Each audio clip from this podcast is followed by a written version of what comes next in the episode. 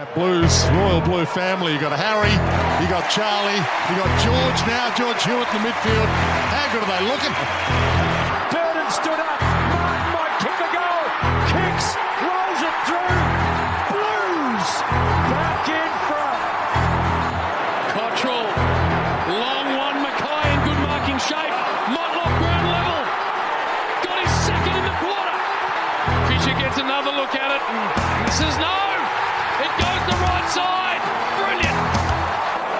Sweeps a handball forward. Can they finish?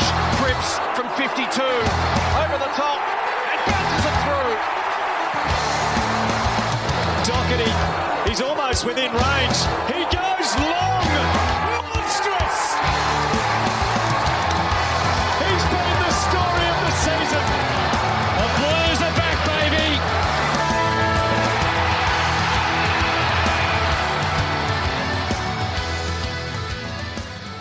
G'day, Blue Baggers, and welcome to the Blues Footy Podcast. Your host, Jedd, here alongside my co host, Harrison Hymans. Bolt, welcome. G'day, Zoot. How are we? Oh, I'm good, thank you. And, and how are you? No, no, no. I'm going well. Just, I guess, still recovering from our little trip to New South Wales last week um, to watch our, I guess, rabble of a football club at the moment. Yes, uh, no, it was uh, not a great night at the SCG, it must be said. We are doing this a little bit later than we usually would. Unfortunately, that is because uh, of me. So it is my fault. Apologies. I've been stuck in bed with the flu, but better late than never, as you say. Um, it is Thursday night. It's a good opportunity to do the show a little bit differently to how we usually would. So we'll sort of recap the week that's been, take a look at the teams, preview tomorrow night's clash. And uh, we do have to start with the, the match that's just been. Bolt, I'm going to let you take it away here. What were your thoughts on the match in general? And yeah, just your initial thoughts after that one. Well, it was an absolute horror show. As in, I well, to be fair, I actually thought our first quarter was quite good. I thought we played with a bit of dare and a little bit of, I guess, a bit of substance. You know, we had a bit of identity in the first quarter, and I guess the well, the main red flag in that was we're still trailing at quarter time. Um, and it just, you know, we only kicked three goals after quarter time, which is never going to win you games of footy, especially on the road against. And, and it's just so disappointing, as in against a team which has a lot of really key personnel out, a team that's not traveling too well, and it's a team I don't think's great. And you know, you still lose by four or five goals, and just you know, you can we can talk about you know the goal kicking, the field kicking, but it's just a team we are a team right now that possess very little avenues to goal. We're a team that uses the ball around the ground terribly, and it's just a team bereft of any direction. Quite frankly, you know, we never actually really hit the lead after midway through the first quarter on Friday night, last Friday night, and it's just it, it's plain and simple. It, it's a team that is just so far off the pace. It's not even funny. Yeah, at the moment it is. Um, it's disappointing, and now I mean they face a lot of new challenges with some fresh injuries, and I guess you could almost call it an injury crisis with what went down on Friday night. Will you just update everyone, um, lay out the injuries, and we've got the team changes in front of us now because obviously we are recording this on Thursday night, and you know the match tomorrow night. What went down, Bolt, with the injuries, and yeah, how how have they transpired into the team changes? Well, Hewett obviously went off early with the concussion protocol, so he's obviously instantly ruled out for the Melbourne game this coming weekend. Um, but he'll be right for Essendon. You know, fingers crossed his concussion goes to plan. Um, and then obviously we've lost Hollands and Durdin. And Durdin we didn't know on the night, but they're both going to be out for the next six to eight weeks with, you know, I guess medium to longer term injuries, which is disappointing. As in Durdin hadn't been playing very good footy. He's actually had a very poor season. Um, so it might be, you know, obviously injury is very unfortunate, but it might be okay. Just a nice little period in his, you know, second full year of playing in our team to kind of reset a little bit. And the same goes with Hollands, as in Hollands has had a pretty, a relatively strong start to his first year. His last month's probably been a little bit off the pace, and I thought he was due for a rest. I thought it probably should have happened after the Western Bulldogs game a couple of weeks back. It didn't. I didn't think it was great man management, given we've our bye week was is still not for another three weeks. I thought he should have been given a week off, but yeah, it's disappointing he's broken down. He probably loses a bit of momentum now for the rest of his season. And yeah. And then obviously it was obviously found out after the game. Marc Pittonet's got a fracture in his hands. So he'll miss two weeks. And we saw on the night Newman went down with a hammy and he'll miss the next three games and should be back after the bye. So, and then obviously on the night, you know, Cerra was cited for a dangerous tackle and we saw Cripps hobble off with an ankle injury. There's a little bit of weird speculation of Matt Kennedy spending a little bit of time on the bench, but he ended up coming back on. But it was just all over the shop on Friday night. It was just an absolute, it was a zoo. It was, it was, and you were pretty vocal in the stands. I can confirm. Uh, you know, especially when Vossi came on the screens, and I want to ask you about that because there is an element of, um, I think, the entire supporter base right now disgruntled at the current coaching situation, but there's obviously also, and you're hot on this, the players have got to take some of the heat as well. Can you just sort of, I guess, explain your thoughts on talking about Friday night in isolation? Was this a matter of poor coaching? Were the players to at fault? Was it a bit of both? Um, well, as, as I think uh, the term I've used for the last five or six weeks is just you know, the issue at Carlton is multi layered. So you can pin the heat on whoever you want and you're going to make a valid point. As in the, the players, you know, and the disappointing thing with our players at the moment is our big dogs probably aren't firing as they should be. There's probably right now 11 weeks into a season. Uh, you know, I think there's only three players who could put their hands on their heart and say they, they're having better years than what they did last year. And I'd say, you know, they're the top three the best and fairest right now, being Cerra, Newman, and Charlie Curnow.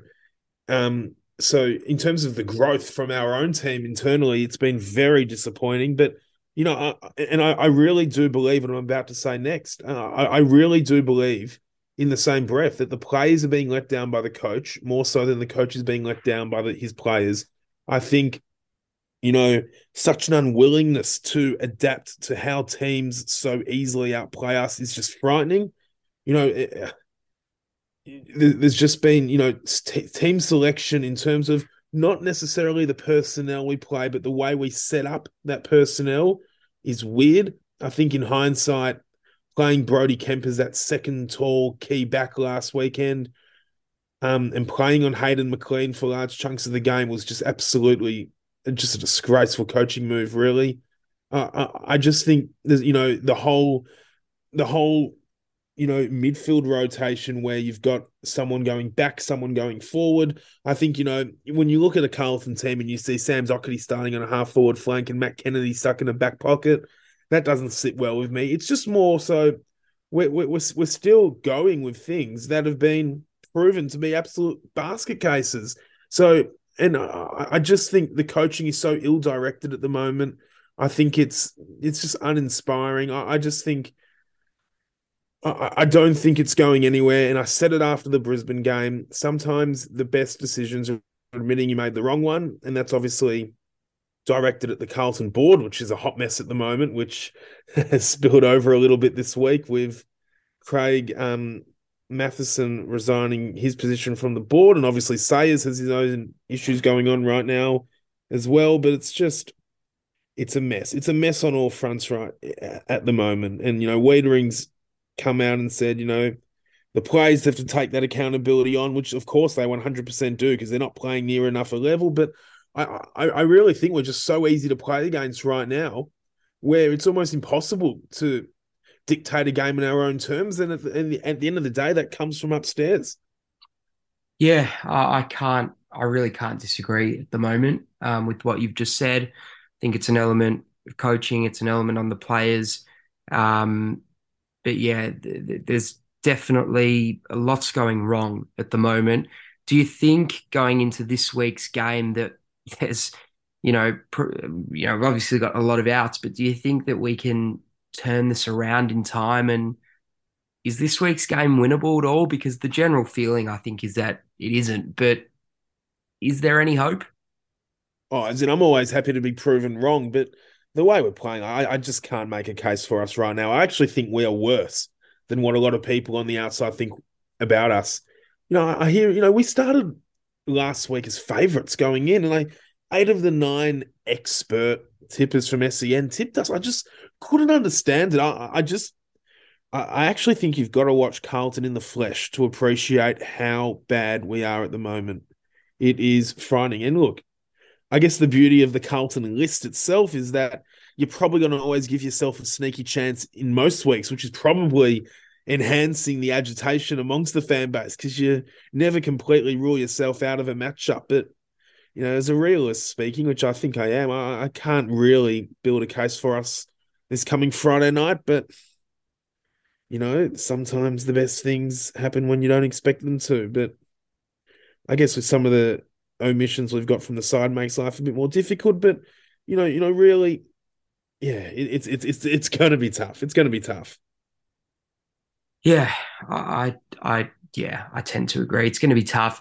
You know, never say never, but this matchup on paper doesn't look amazing for us. And yeah, certainly with the way that we've been playing. Um, but yeah, I guess going back to uh, Friday night's game against the Swans, we, we, probably won't do an individual player analysis this week. We'll do the show a little bit differently, given uh, we'll preview the Melbourne game and also, I guess, dissect where we're at at the moment. But uh, on a positive note, I thought Weitering had one of his better games for the year. Do you feel that uh, who who can hold their head up high after the game?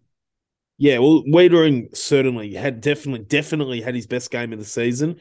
He actually had a really shaky first quarter, but he um completely nullified Franklin thereafter. He was clearly our best player. He um yeah, just clearly won his individual battle and you know, his kicking's definitely gone a little bit to the unreliable side this year compared to seasons going by, but he had a really good night. I thought Docherty was really, really good after they made a little bit of a positional switch um, with him after half time. But yeah, as in those two are okay. You know, I thought I thought Cottrell was pretty good. He had a good, he had a really good first quarter. Um, probably, I think it was you that said he was almost unsighted in the middle stanza of the game. Um, and I think, you know, goal kicking aside, you know, because he did waste three opportunities he probably should have converted, but Charlie Curnow was really good, as in he was a played a really hybrid role. He was almost playing as a winger for most of the game, um, just mm. to allow space for our skyscrapers up there, um, Herschel and Tommy De Koning. And Curnow played really well, as in bar the fact he probably was very errant in front of goal and you know got a lot of the ball, took a lot of marks. But yeah, they're probably the three to four. Um, I thought Walsh was okay. Um, but yeah, there, there, wasn't much. I think you know some positive glimpses from people like Jordan Boyd. I think was quite positive, but there's no one else I can really look at and say, yeah, I loved your game. Yeah, I, I agree. I thought Jordan Boyd was actually not bad at all. Um, tough night for him, but I think he actually played quite well. Um, Cincotta comes in this week. What does that, I guess, do to the? Well, we'll take a look at the team changes. Have you got them in front of you? Yep. Do you want to read them out? Yep. Well, this week it's Cincotta, Silvagni, Lewis Young, Lockie O'Brien, Zach Fisher, for Corey Durdin, George Hewett, Marc Pittonet, Nick Newman, Ollie Hollands, and then Ed Curnow, who was the 23rd man last week, will remain outside the 22. Um, so, yeah, as in, obviously, you've got the threat of Kozzy Pickett this coming week. You lose your best shutdown small defender. So, whether it's Cincotta or Boyd. I, would assume it's going to be Jordan Boyd that takes the role on Pickett this coming week. Will be very interesting. Um, then obviously we've lost our number one ruckman, Marc Pittonet, and Tom De Koning will naturally become the number one ruck. Whether they go with Young or Silvagni as the second ruck will be very interesting. You feel like it's going to be Lewis Young, given that Brody Kemp has stayed in the team alongside McGovern, so we should have enough tall cover um, in mm. the hmm. back line this week. Um, so I think Lewis Young will be the second ruck, which I think I preferred for those few weeks earlier in the year. I think we look, we you've got to have Silvagni as somewhat of a mainstay because once Silvagni's out of the forward line, there's just absolutely no in between between our two twin towers and the little people that roam. Well, you know that, yeah, that that roam the ground, you know, at their feet. So you almost need that middle man. It's interesting because obviously Silvagni and Young got dropped last week, and yeah. Young played in the forward line and Silvagni played yes. in the back line. Do you think they're now going to come in and switch back? Like it would be very, very interesting uh, I guess, team selection to send a forward into the reserves to play him back and then bring him straight back into play forward and vice versa with the back going into the reserves to play forward and coming back into play back.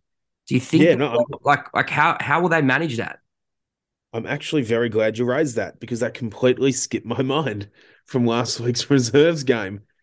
I haven't given that any bit of thought, but you're right. That would almost be one of the most mind numbing things for a player to be dropped, sent to a foreign position, and then to be recalled and go back to that original position. I that is very interesting. Well, maybe Silvagni, well, Melbourne, that they're going to have the resting ruckman, they're going to have Van Rooyen. Tom McDonald's out of the side, so they're not overly tall. Maybe Joel Smith will play forward. I know he did that a little bit in preseason. So, so maybe Silvagni will play as more of a defender. Uh, it's it's a very interesting proposition. You just feel we're very, very immobile with Lewis Young at full forward. You know, in Yeah. addition to Curnow and McKay. I As in, for the sake of, you know, how I'd like the team to operate, I'd prefer Silvagni to be forward, but it, it, it almost, you know, and that would be another question to be raised. You know, if they do revert back to those original positions we're used to seeing them play, as in what was going on in the twos last week. yeah, well, what was the point of it? I think for me, I'd love to see Silvagni back, um, and Young back. I, I don't want to see Young anywhere but the back line, but I'd I'd be interested to see Silvagni back as well. But they won't do that because obviously they're not going to play Weitering, Young, Kemp, McGovern, and Silvagni down there. No. But in the same breath, they're not going to play McKay, Curnow, you know, Silvagni, and yeah, oh, yeah, it's Well, in an idealistic world, you know, how interesting and I think positive would it be if we saw Lewis Young become our number one ruck on Friday night and Tom De Koning drifted to the back line? Well, that would be something that I'd be interested to see because at this point, and I think we've spoken about this, but at this point, I'm just keen to see something different. Like we've been seeing the same thing for so long with the occasional very minor change. Like I'd be keen to see something drastic like that. Lewis Young is 202 centimeters. He can play in the ruck. Is he good enough in the ruck? I'm not sure. We don't know because we haven't seen enough of it. But the De Koning experiment in the back line is something that I, I I think we have to see. We have to see it. I'd be furious if we traded Tom De Koning before we saw him in the back line. If he stays, different story. But if we were to trade him without testing him in the back line first, given how good his brother is there as well, I know that doesn't really mean a whole lot, but uh, it just wouldn't sit well with me.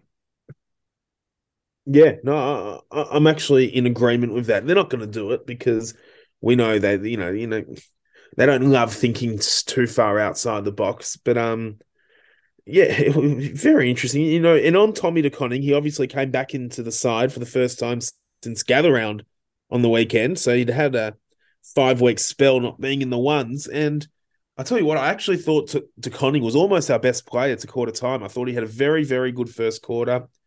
And then in true Tom De Koning fashion, was absolutely nowhere to he was he was pretty poor after quarter time, I thought. It was actually quite distressing. Um he just he just isn't mate. He, look, he's not a full forward. And I think there's enough evidence in my mind to suggest he's not a full-time ruckman. I just find him that's why I find him so frustrating. That's why I'm so critical of him, because I just don't know where he sits on a full-time permanent basis. And I think we will feel the extent of Pittonet not playing this coming weekend. You know, you come up against Grundy and Gawn, and I just think, oh, actually, you know, now that, you know, Lewis Young's definitely going to second ruck tomorrow, given Grundy and Gawn there, they're going to get the big fella in. They're not going to put, they, they couldn't put Silvagni up for that, could they? They did last year, I think, didn't they? Yeah, well, with Jackson, they did. But Um, I don't know. You feel like feel like it will be Lewis Young back in the ruck. That is my pre-game prediction in that regard. But hmm. yeah, look, now with Pittonet out for at least the next two weeks, it's a big opportunity for De Koning to stamp himself back into this team. And I'm not too faithful in him doing so, but I think Pittonet's been going okay. But we'll I think I guess we'll have to wait and see. I think I agree. Like I thought De Koning's first half against Sydney was almost, and this is a big call. Well, it's not actually that big of a call, but almost one of his best halves of his career. Like if not probably the best set we've seen of him. Can like over a half in total, but like the second half, he just faded and just sort of had no impact, um, which was so disappointing because he had the opportunity to really put together a good four quarter game. But yeah, he's got a big opportunity now with Pittonet out. You know my thoughts on Pittonet. I think he's obviously no one's doubting his work as a tap ruckman, brilliant tap ruckman, one of the better tap rucks in the comp, really. But him not doing anything around the ground, like you look at him, how the way he moves, he's uh, you know he's so slow and he doesn't really crash packs and he he just doesn't do anything outside of the ruck contest. So I, I am keen to see De Koning because I think he does have a much better presence around the ground than Pittonet does. And in this day and age, and the way that the game's played this year in particular, you can't afford to play a ruck who doesn't do anything around the grounds. Do you not feel like Tom De Koning's got like some?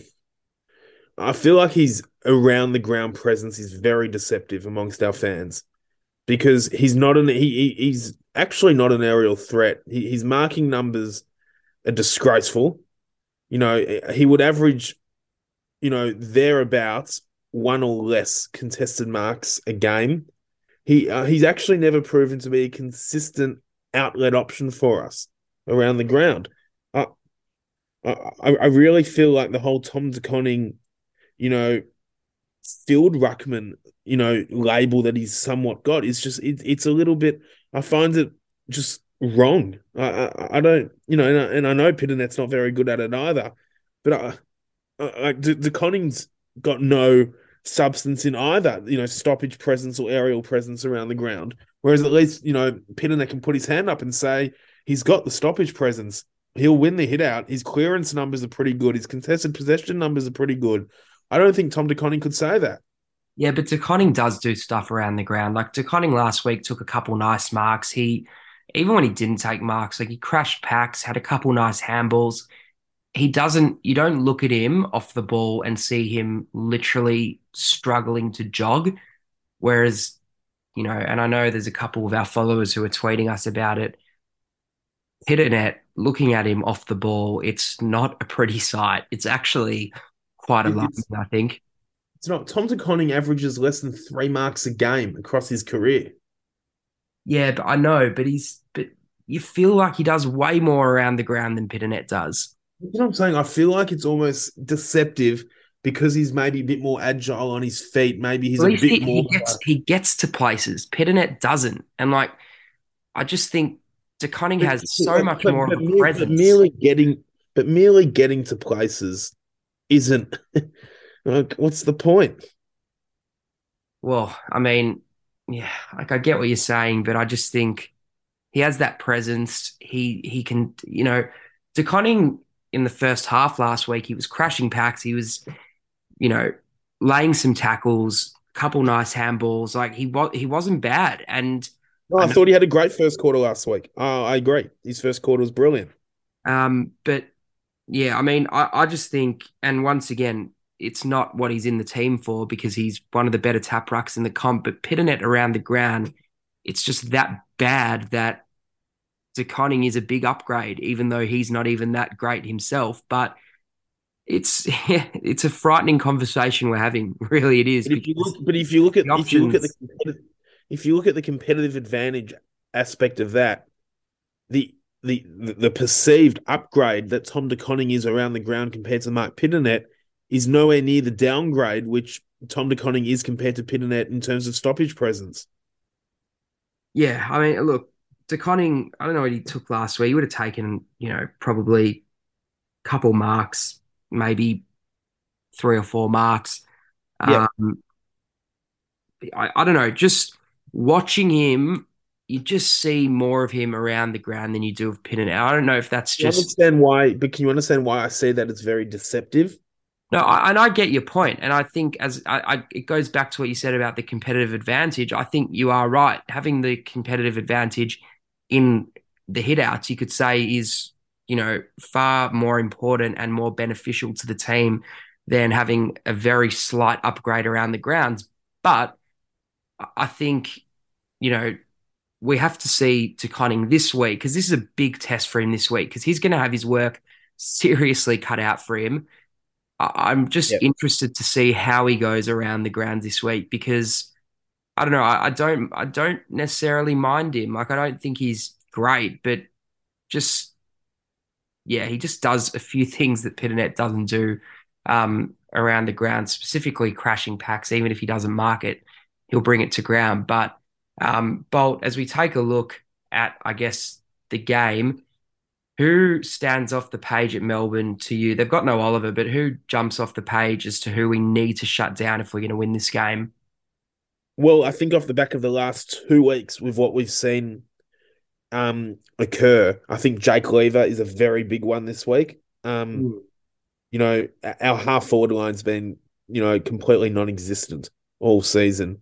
And, um, you know, Blakey and Darcy Moore have almost put in three vote games in consecutive weeks against us from the back pocket, just in terms of rebounding, intercepting, controlling the game behind the ball.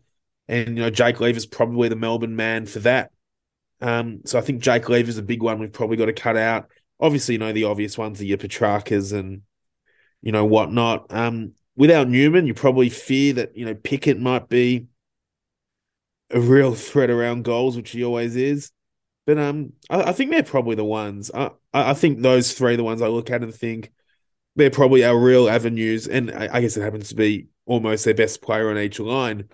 Um, they're probably your three avenues to stopping the D's, as cliche as those names might sound. Is there anyone else you could chuck into that? Um, no, I think though. Well, yeah, those are the big. It's yeah, it's, it's cliche, but it's true. so I can't disagree with you. Um, but yeah, I, I think yeah, it's it's the ruck contest that worries me because that is an area that we've sort of been okay in over the past six weeks. Even though we've been losing, we have gone okay in the ruck battles. We've won a lot of them. Like as you said, Pittonet's won a lot of his battles, whereas this week without him, how ugly could it get, especially against Gawn and Grundy, if we don't win that battle? And you know, Melbourne are getting first use straight out of the guts. It, it could get pretty ugly pretty quickly. Yeah, no, it could. It'll be very interesting. Look, Oliver's a huge out. Oliver's a um, massive out, mate. He's they, they don't have an extremely deep midfield. I was going to you know, say, you, look, you know, you look at you then go. Obviously, you got your Petraccas and Vineys, but the next men in, you're probably going to be seeing more of your Sparrows and your Neal-Bullens. There's a Hunter or a Langton go into the become a more stoppage player. That is Angus Brayshaw go back into the middle. You know, they're going to have to, I guess, you know, move the magnets around a little bit as well. Yeah, they will. They will. I mean, look, their magnets are, you know, they're much they're much uh, more versatile magnets to move around, and they've got options. But um, yeah, I guess look before we because we are we we'll do a bit of a, a shorter episode this week, and we'll because we are coming up to the buy as well, Bolt, which means we'll do a mid-season review. But no, we'll be back in our normal state after this weekend's game. We'll no, no, of course we will. No, no, we will, we will. But I, I think just in terms of what I want to speak about now, the state of the football club this week. It's obviously it's. I think it's fair to say it's been turmoil. Um, yeah. What are your thoughts on just like all the noise around the club, and just what are your thoughts in general right now? Like when you think of Carlton, what comes to mind? I'm I'm a pretty I'm a pretty loyal fan, but I'm very disenchanted with the club at the moment. I um I think out of, you know, 20 odd seasons, you know, supporting week in, week out, this has probably been thus far the hardest to take in, really. Um, it's probably been the most frustrating I think I've had to sit through. And that obviously comes with the expectation that I think we all rightfully had. I don't think it was, you know, obviously, you know, in retrospect, it might be false hope, but I think it was quite realistic to expect greater things from Carlton this year. And um, we're obviously a shadow of that. But I think in terms of you know what's happening on the board, you know, on the board at the moment, where mm. you know I, I think there was a divide that was actually created on the board as soon as that board was initiated when they had to make their first point of business in appointing Voss. I think that was very divisive for a lot of board members. And I just think the frustrations of those that maybe weren't on board with Michael Voss originally are starting to play out behind the scenes. Um, and whether that's right or wrong, you know, from their end, I guess time will tell. But, you know, it's very hard to have a stable footy club when, you know, the administrators and directors that are guiding the club aren't stable themselves. It's as simple as that. Um, but I guess you know, I, is that yeah. is is it is it naive to think that everyone on the board's going to be on the same page with the coach you bring in? Because like it's me, well, me, like, well they, they should they should be they should be. But then there's an issue straight away. Like I, I don't yeah, think a football club should ever be appointing a coach that doesn't have every single board member on board.